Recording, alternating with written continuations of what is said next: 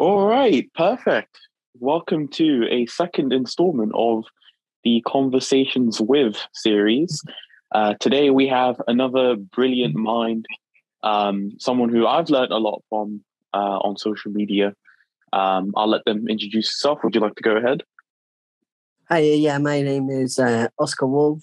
Um, I was former deputy leader of the political party, but now I'm kind of just going into activism and other little bits and pieces. So yeah, it's uh, it's great to be on. Uh, thank you for letting me join. Perfect. Thanks for coming on, Oscar. Oscar is again a brilliant mind on social media, um, as well as in real life. I met Oscar at a uh, wasn't it the the trade union congress protest, right? Yeah, it was TUC match in London. Yeah. Yeah, per- exactly. So Oscar's a, a brilliant mind both in on social media and in real life um, attending uh, numerous rallies and political events um, in the United Kingdom. Uh, obviously, this is the Ministry of African Propaganda, so you know wherever possible, um, it would be cool if we could discuss uh, imperialism, colonialism, or any Africa-related news. However, Africa has a huge diaspora.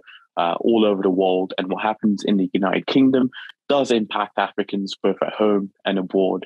Um, and with that said, let let's get straight into straight into rambling. So, um, one thing I had on my mind was the cost of living crisis, uh, which is obviously sadly um, impacting us all in the United Kingdom, um, as well as again everyone all around the world. Right? I feel like everyone is tightening their belts. Everyone's having to, you know, count their pennies and um, you know, just just fear for the future, right? And right, would you feel like I'm right in saying that?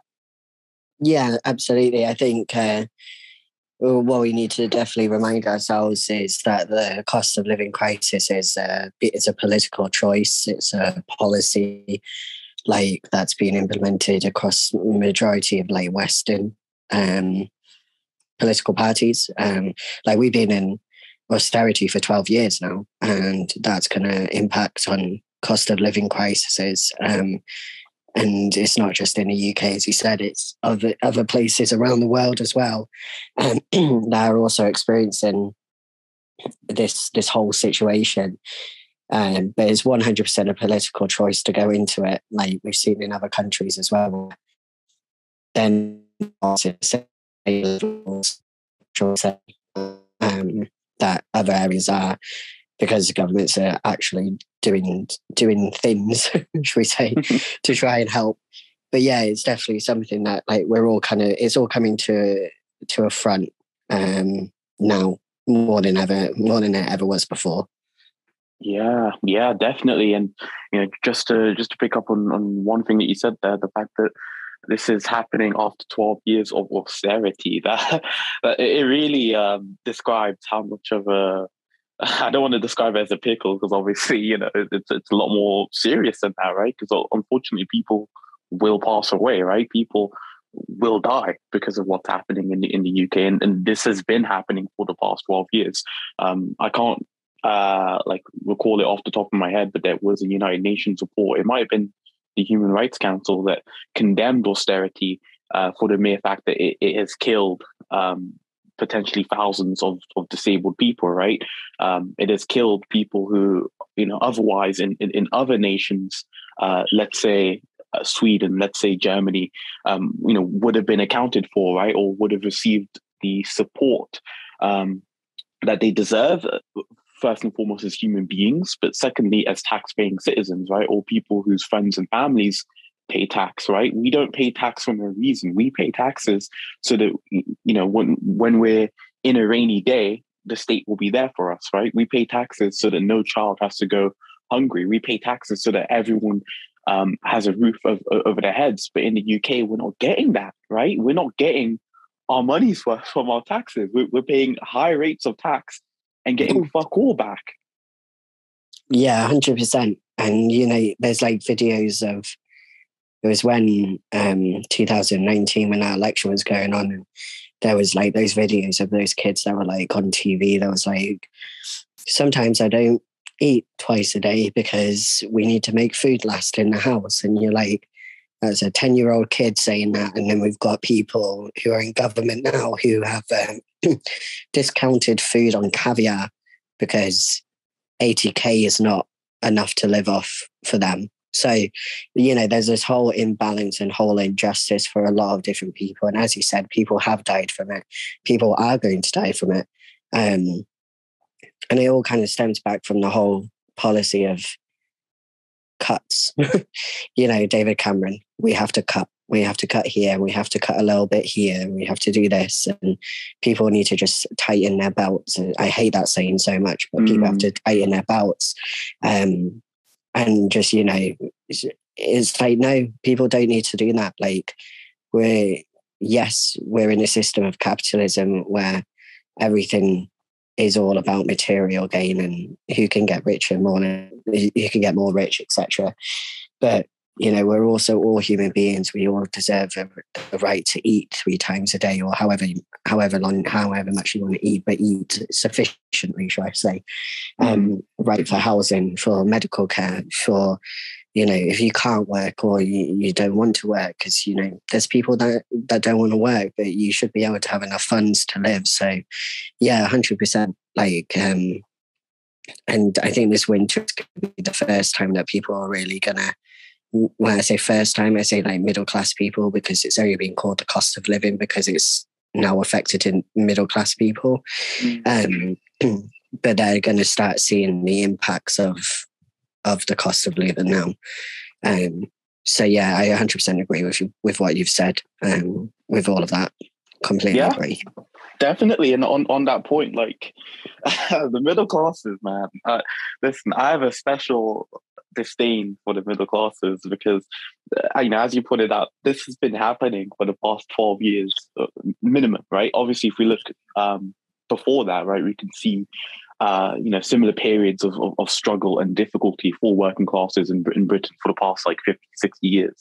Um, but the middle classes have been aware of this, right? They've been aware of this constantly. They were aware of this uh, during Thatcher, right? Um, during the winter of discontent back then, uh, during similar squeezes on, on on on the working classes, the middle class, sorry, the middle classes were aware the entire time. And correct me if I'm wrong, yeah, I'm not the best at British domestic history, but um, it was only during the the poll tax riots, right, uh, which which was a thing because it, it, it too affected the middle class, right? That was another yeah.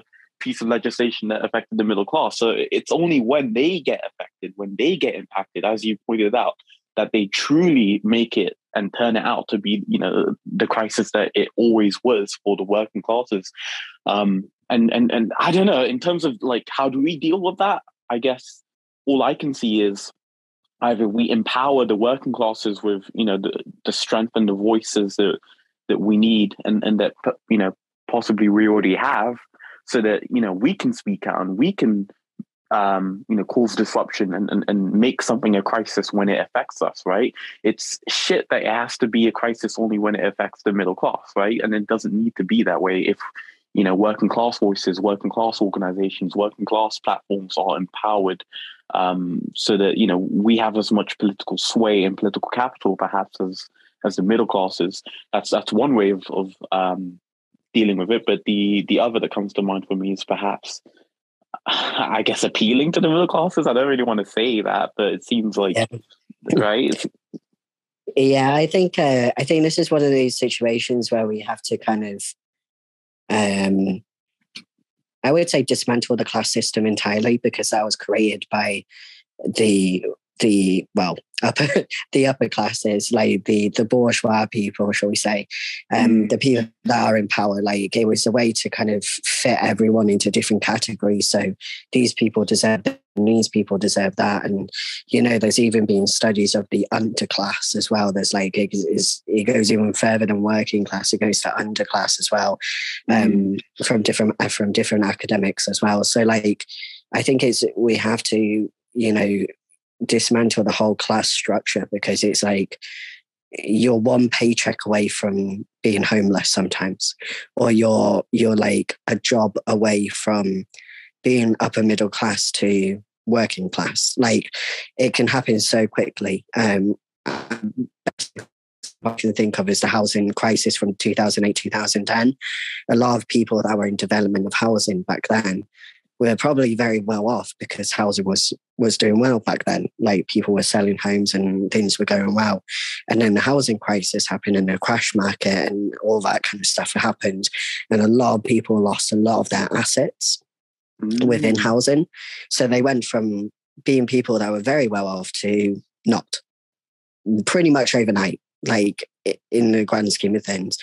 So I think it's you know, I think it's a mixture of what you said. To be honest, Malik, it's a mixture of kind of saying to people, look, you are only one step away from being working class, and then saying to the working class people, like, I, I think the best quote that I think I've ever heard is that the working class man uh, in a generalized concept, the working class man is one conversation away from socialism to understanding okay. it. And okay. like, I think that just resonates to a lot of people because, especially with Corbyn now, like, a lot of people like, ah, oh, you know what?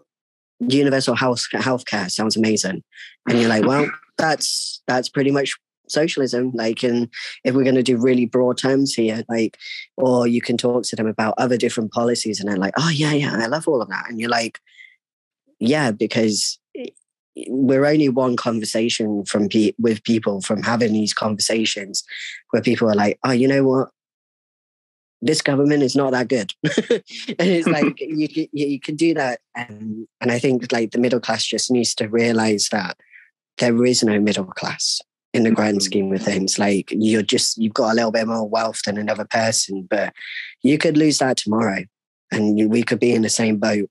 But yeah, I think it's I think it's a mixture of things, but I think we definitely, for me personally, as a as a white person, I think my thing is um, creating a platform in which voices that are usually not heard are now heard again. That's mm. what I consistently try and do in in what I want to do. So um, I did in the former job description, as I mentioned before. I did it then, and I continue to try and do it now. And I think that's the only way that we'll ever probably get anywhere, especially in this country, especially here.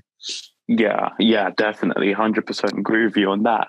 Um, and uh, you know, on, on that note, um, how would you, you know, having been the former deputy leader of a, of a registered um, British uh, political party, how would you best, or what would you best envisage as, as you know, the most efficient uh, way or or path or platform or organization for affecting all of that change that you've mentioned you know for for pushing um, all of those aims and goals. What would you say is the best the best route to that? Would you say through party politics um, or perhaps trade unionism or anything else? I would say, i would say this is where we shouldn't limit limit ourselves. I think party politics is all good. Like it's all fine.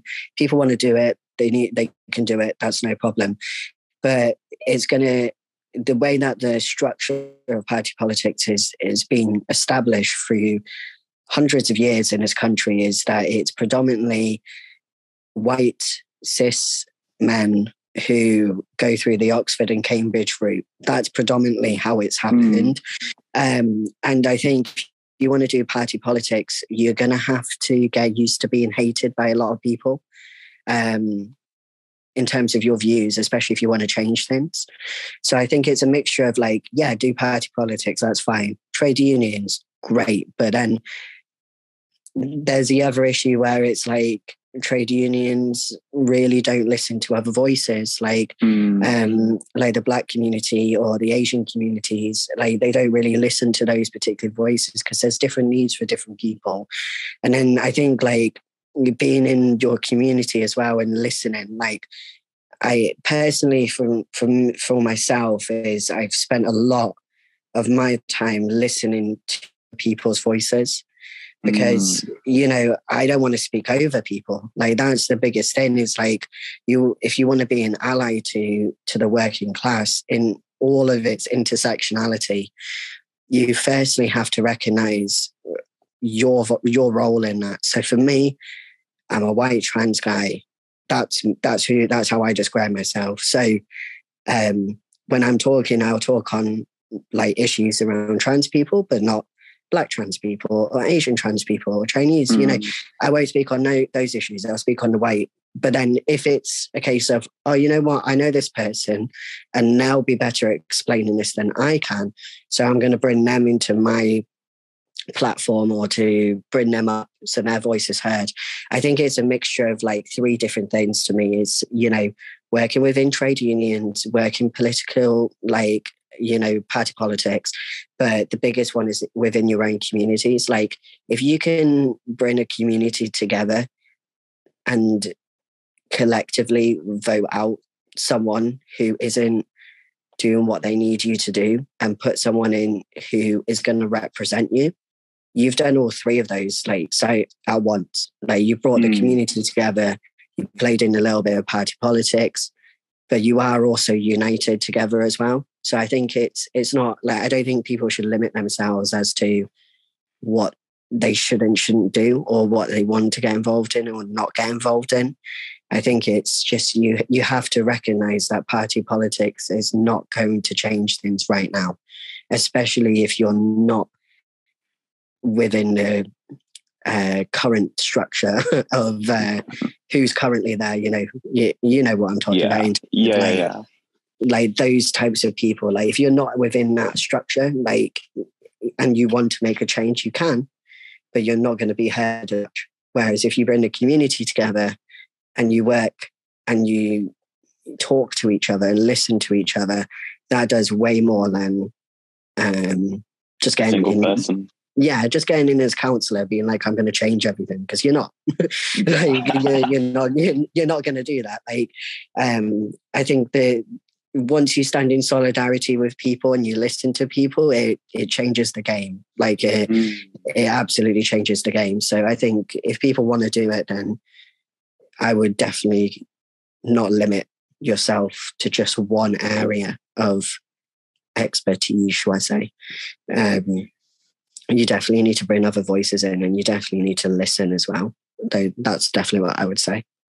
I totally agree with you there. I can definitely agree with that um, strong communal approach to things. And uh, you know, you're right uh, in that you you know you can silence an individual, but you can't silence a community, right? Or you can't at least silence a community as easily as you can an individual. And um, you know, this is a critique I've always had of of um, UK party politics, right? Because we tend to individualize um, a a movement, right? Or we tend to look at a movement through its it, it, through the individuals at the head of, of a movement. Um, and and this sucks right? It sucks so much because one these movements create these individuals. It's not the other way around right? So when we look at um, Corbynism and the 2019 Corbyn manifesto as much as I have you know lots of love for Jeremy Corbyn those ideas are not his right? Like these ideas preceded him you know they, they came before his day um, and, and and they came uh, you know, during his time, uh, you know, from people who worked with him, right? People like-minded um, yeah. souls like John McDonnell, um, Zarah Sultana, just to name a few individuals. I mean, really, like the, the mass of, of act, labor activists shared all of these same values. And after Corbyn, these ideas still exist, right? These are, ideas are still yeah. politically relevant and wildly popular. But because it's all been attributed to Corbynism and, and just him as, as as an individual. Again, I love Corbyn. I'm not you know condemning him or, or, criticizing him. I think he's he's a great leader and he would have been so good for UK politics. However, you know when you reduce um, a movement or any political um, uh, platform to an individual, then you know it goes down with that individual. Clearly, right? It it sunk with Corbyn. Um, and it's such a great fucking shame. It's such a great fucking shame because again, all these policies are brilliant and, and very much needed, right? The COVID 19 pandemic showed us that free broadband was a marvelous idea. Um, funding the NHS and, and you know making sure that all of our uh, pandemic uh, preparedness stocks were, you know, up to date. You know, making sure that instead of cutting things, we were funding things that would have saved lives, right? It would have saved actual lives, potentially thousands of lives. Corbyn's, what I mean to say, Corbyn's uh, platform is great, but because in the UK and you know this includes the British left, we tend to you know individualize politics, focus on on on the man, on on the person, on the you know the one person at the head of the of the movement rather than the movement itself it, it's just a shame yeah. that you know these policies have gone down with the person at the head of the movement and i don't know i, I guess i don't want us to make that mistake again in the future you know i don't want us to i think I, yeah i think this is you you've said the really important thing here is that I've had loads of people, like when I was involved in the party, I've had loads of people say to me, Do you think Corbyn's going to get back in? Do you think, you know, he's going to go back to frontline politics? Like, and then this whole thing with Mick Lynch as well. And, you know, these are fantastic individuals, like in terms of their policies and what they stand for and the community. But once you individualize a movement, like that's that's the that's the reason why the, the left is always so splintered is we individualize movement rather than mm. allowing it to be a movement because that's what it's meant to be. Yeah. Once you individualize that, like you've it's gone. Like yeah, you yeah. can't you can't move forwards with it because what we're seeing now is we're seeing loads of people who are politically homeless now because mm. Corbyn's not head of a political party and that's all they followed. Like they follow the policies but they followed the person instead of the policies and the movement. So mm. when I say I, I got in so much trouble on Twitter when I said we need to move on from Corbyn because everyone was like, "Oh my god, you can't say that! Like he, he was an amazing man. You can't, we can't move on from him." And I'm like, "No, we have to. Like for us to yeah. evolve." And for us to change things, we have to move on from the person and use the legacy and the fight that this person has given us to propel ourselves forward and to move forwards. And now you've got people who are like, oh my God, Mick Lynch for new PM. I'm like, no, like why are we doing this? Like, like why are we putting, you know, eh, these obviously these are great individuals and we're not saying that they're not, but why are we doing the same thing that we're doing all the time, which is like let's put a cis man in, in power. Like let, let's not do this make because, the same mistakes yeah. Yeah exactly. Because you know mick lynch and you know jeremy corbyn they they've they've been doing the fight for a very long time. And what we need to do is we have to use the legacy that they give us and the fight that they give us to create a movement. Like I think the best examples that we can really kind of draw upon in terms of a movement that made didn't probably hasn't made fundamental radical change, but has brought a lot of things to light is the Black Lives Matter movement in mm. America. There was no one that spearheaded that.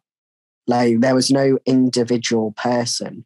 It was a collective movement of a whole community coming together and organizing and using a whole summer.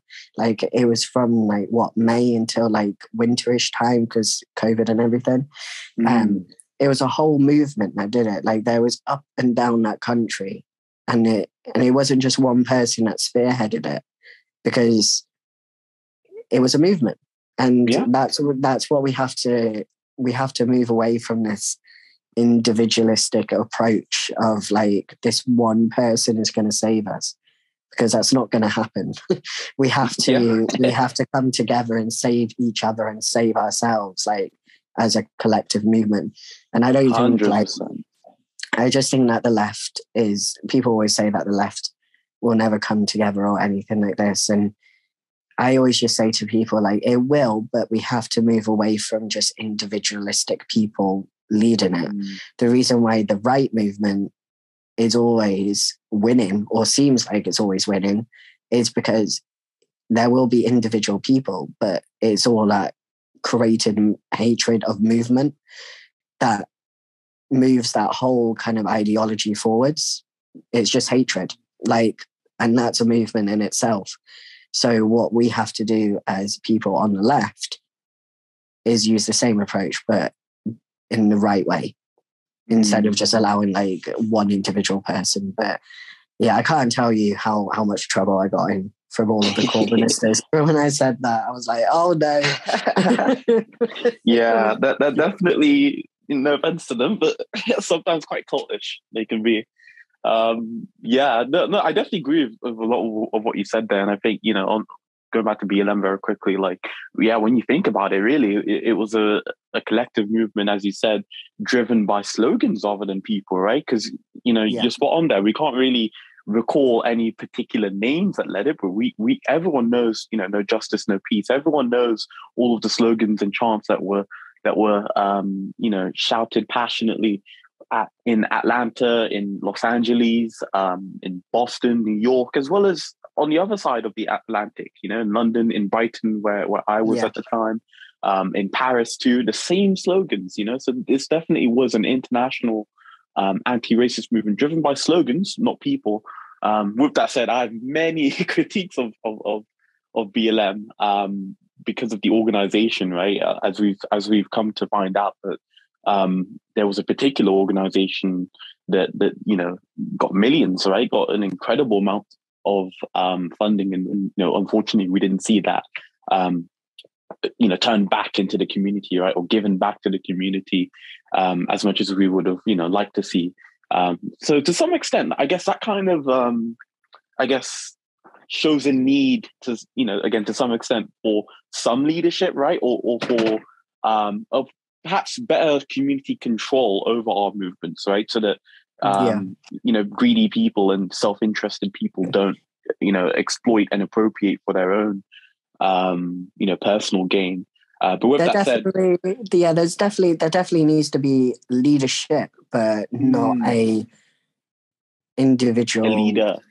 Yeah, yeah. like there needs to there needs to be people behind it who can drive it forwards, um, but not to be like I'm the leader of this movement.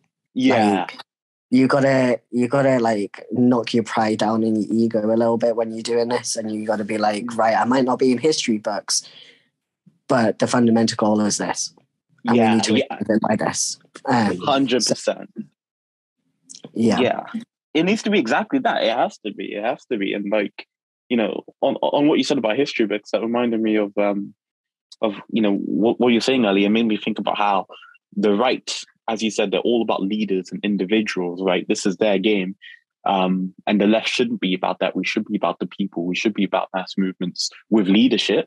Um, but I think this is because of uh, British history, right? When we look at um, English history, at least, uh, you know, we we don't really learn of the people, right? We don't learn of the English masses. We don't learn of, of you know um, the English working class. We learn of the kings and queens throughout the years and centuries. Like when we start with um, 1066 quite quite often with William yeah. the Conqueror, but we can never name a single one of the soldiers that fought at the Battle of Hastings. I can't name any, right? I can't name any of them. Um, same with, uh, I guess, if we go to you know, the Hundred Years' War against France. You know, we know the kings and queens of, of, of, England and France, but we don't know any of the people who were living in that time, the people who formed the armies, the people who were in um, in mills, you know, cutting down trees, actually building the country, right? Building the the wealth and the productivity of the country. We never learned their names. We never learned their stories, right? How they lived um, obviously you know we do in in in like you know if you go to university and you specifically want to study this stuff then sure you can right? But in primary school and in high school you t- tend to not really learn about this stuff. And i hope that's changed since my time but um, i don't know. What, what, do you think about that? The role of uh, british education in um, shaping the the british political mind? I think um uh, education system is is I don't know if this is an actual word, but I'm going to make it a word today. Um, it's propaganda, like a lot of propaganda. Um, yeah, because you've got like this whole situation where people are like learning, not even going back as far as that, but like just in terms of the last hundred years, shall we say, where it's all like Churchill is amazing and you should love him. you're like, yeah.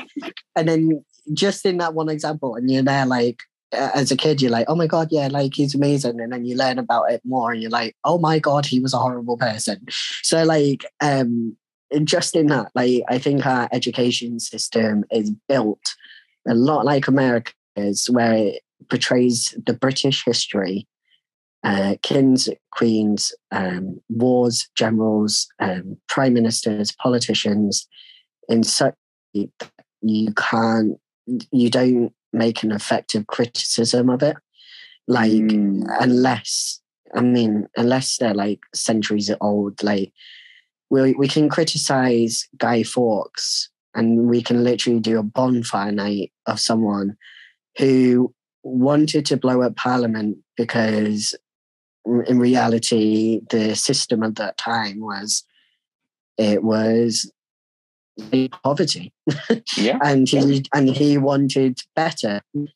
And that's the reason. And then you learn oh he was a horrible he was a terrorist and he was a horrible person and all this. And you're like actually he probably did what the majority of us are wanting to do right now which is just get rid of that building and uh, just upheave the whole political spectrum and field um, but it's and then you you come in a little bit closer, like I said, to like Churchill, and then you learn about all of the British history, and it's all kind of like the British did no wrong. Like we were a bit mm. we were a bit unfair here and there, but we did no wrong, and that's how people are brought up. So when you look at when you then equate that to how people politically feel, it is literally a case of well, what are they meant to think? Like they're mm. just obviously going to be like, oh, there's like right and left, but the right and left of our country is like the left is Tony Blair and the right is Thatcher. Like that's that's what you get. That's what you get from the education system. So I don't think it gives people enough to criticize. I think if you if you're going to do an education system, you have to show good, bad, and ugly because that mm. only when you do that you can properly kind of politically and even just in yourself kind of just look at the current structure and the current state of this country and be like i can actually form an opinion mm. um, because even if you're just looking at churchill or even attlee as well like if you're looking at these two people and they're like oh they did amazing but then you actually learn of the horrors that they've actually been attributed to it completely changes how you view what happened in that era.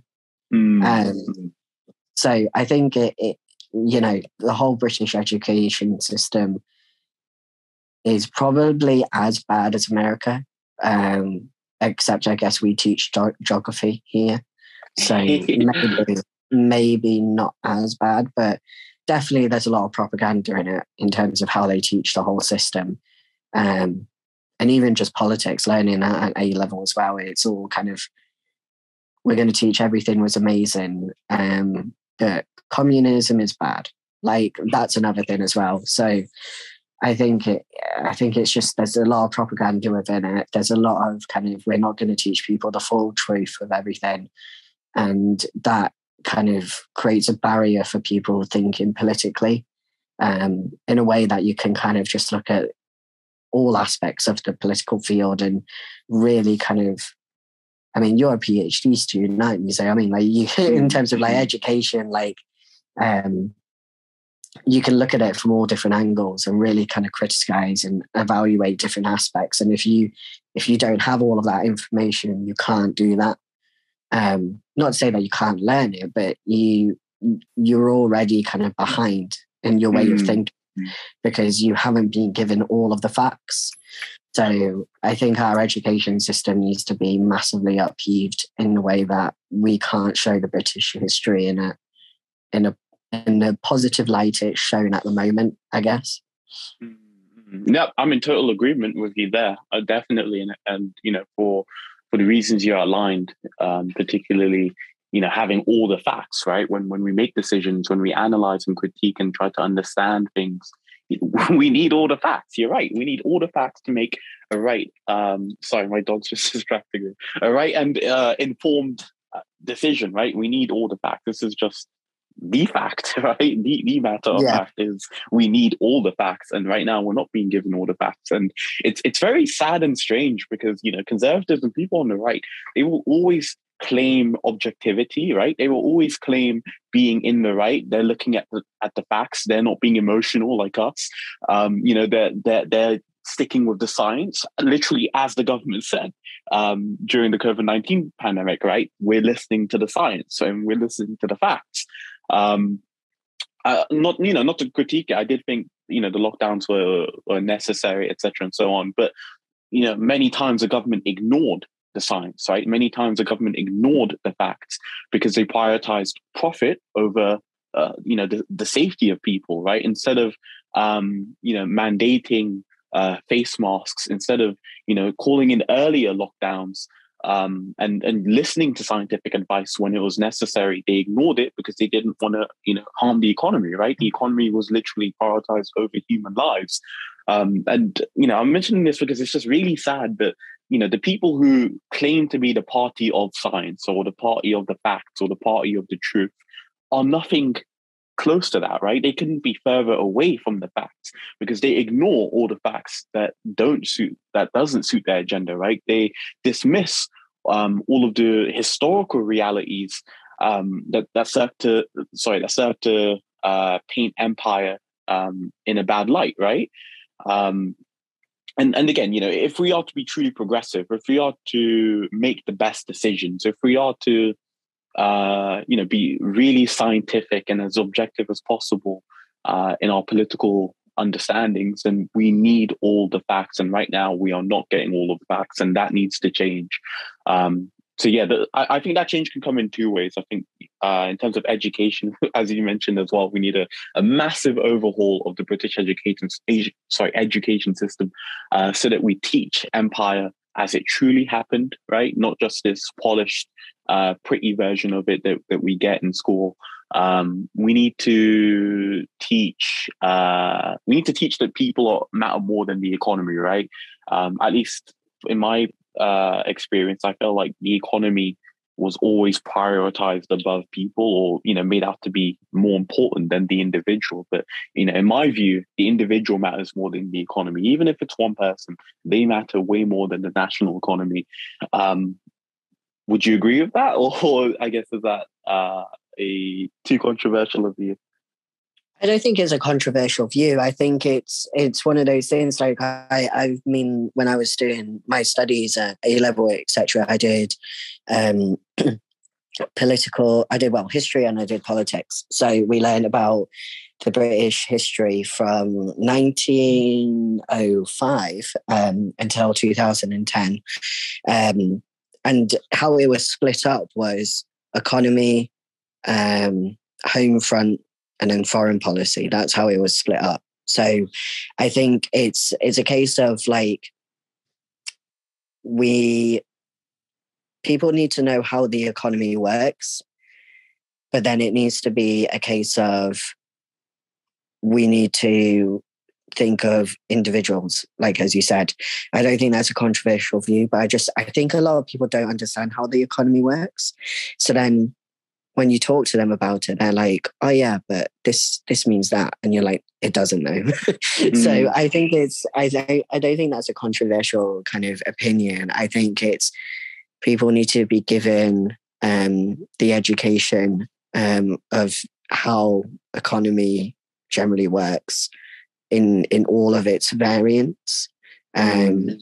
as like individuals um, it doesn't get taught in terms of like for example tax brackets like you don't know your individual tax brackets or what um your nhs uh, like you know your nhs number your um national insurance number means or why do you pay so much tax towards this or council tax like these are all individual economy related subjects but mm. a lot of people don't understand them because mm. they're not taught it like and I think when you give power to people in terms of education, I think it would change a, a, the game in terms of politically, in terms of like how people would vote.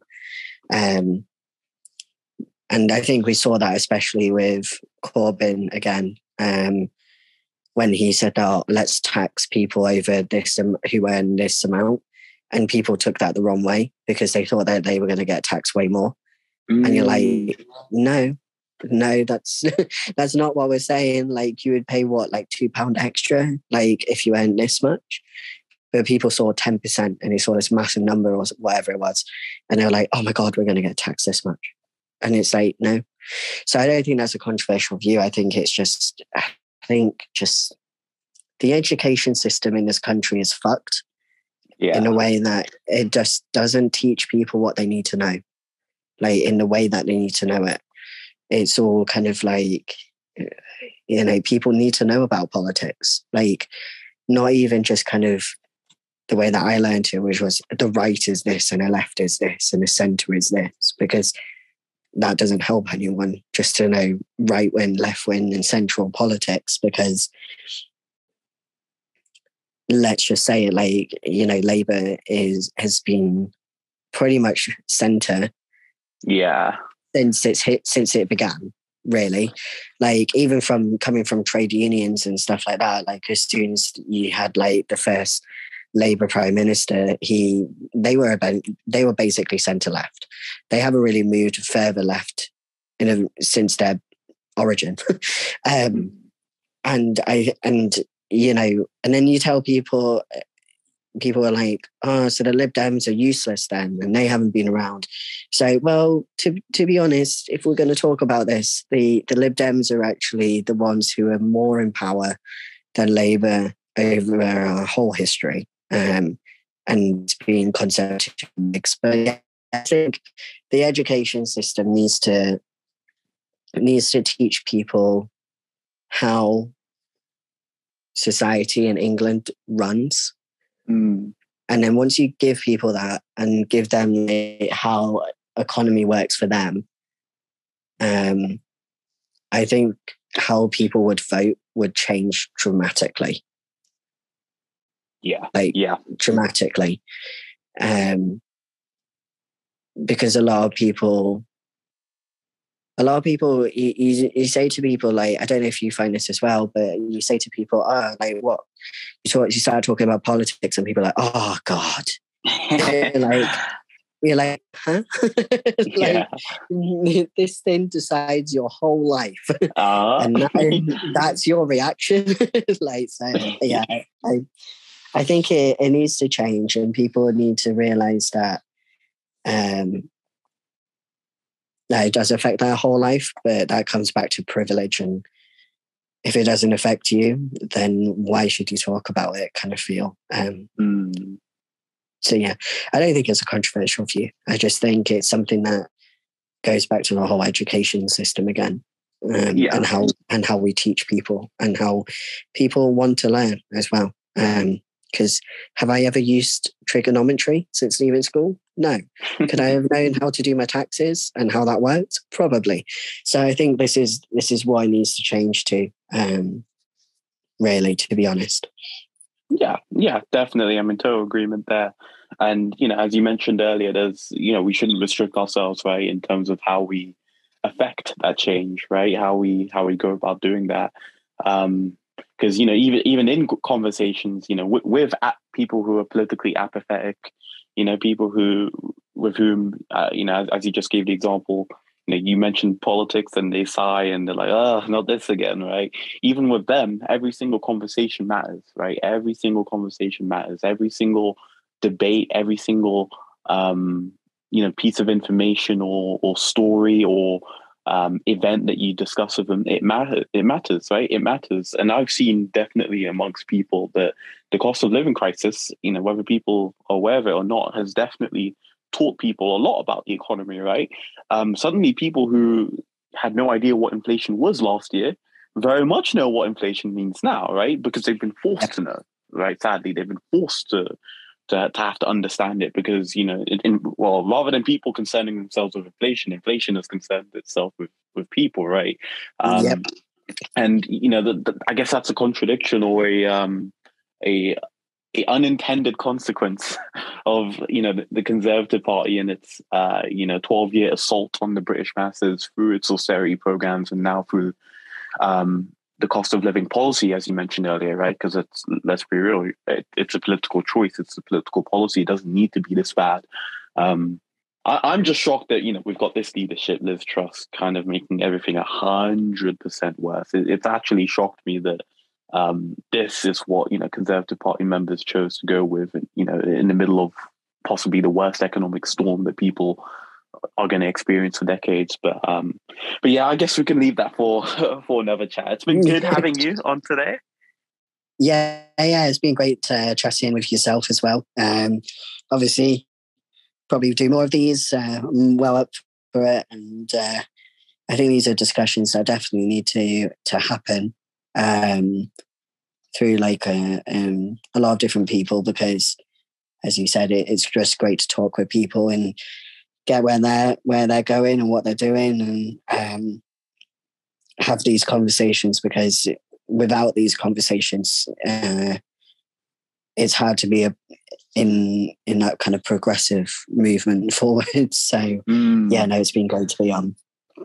I definitely agree with you there. And thanks for being on as well, you know, for sharing your um, expertise as well as your experience as again as a former um, I'm going to call you a politician. It sounds a bit weird, but no, guess, don't say that about me. no, no, no. but yeah, you know, uh, also as a you know as an activist, as a um, campaigner on the ground, as someone who's you know who's gone to several political events, including trade union rallies. It's been great having your um, opinion and perspective, and yeah, we'll definitely have you on again um, soon. And yeah, thanks thanks for listening. Uh, for anyone who has listened all the way, um, I'm gonna make sure I link in Oscar's uh, social media profiles um, in the uh, bio below.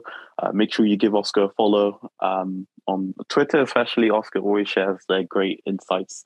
Um, and yeah, just just um, just give him love, give him a lot of support, a lot of uh, give give him give him your wisdom, give him your time, give him your energy, um, and I'm sure that uh, you'll learn as much from from my guests as I have.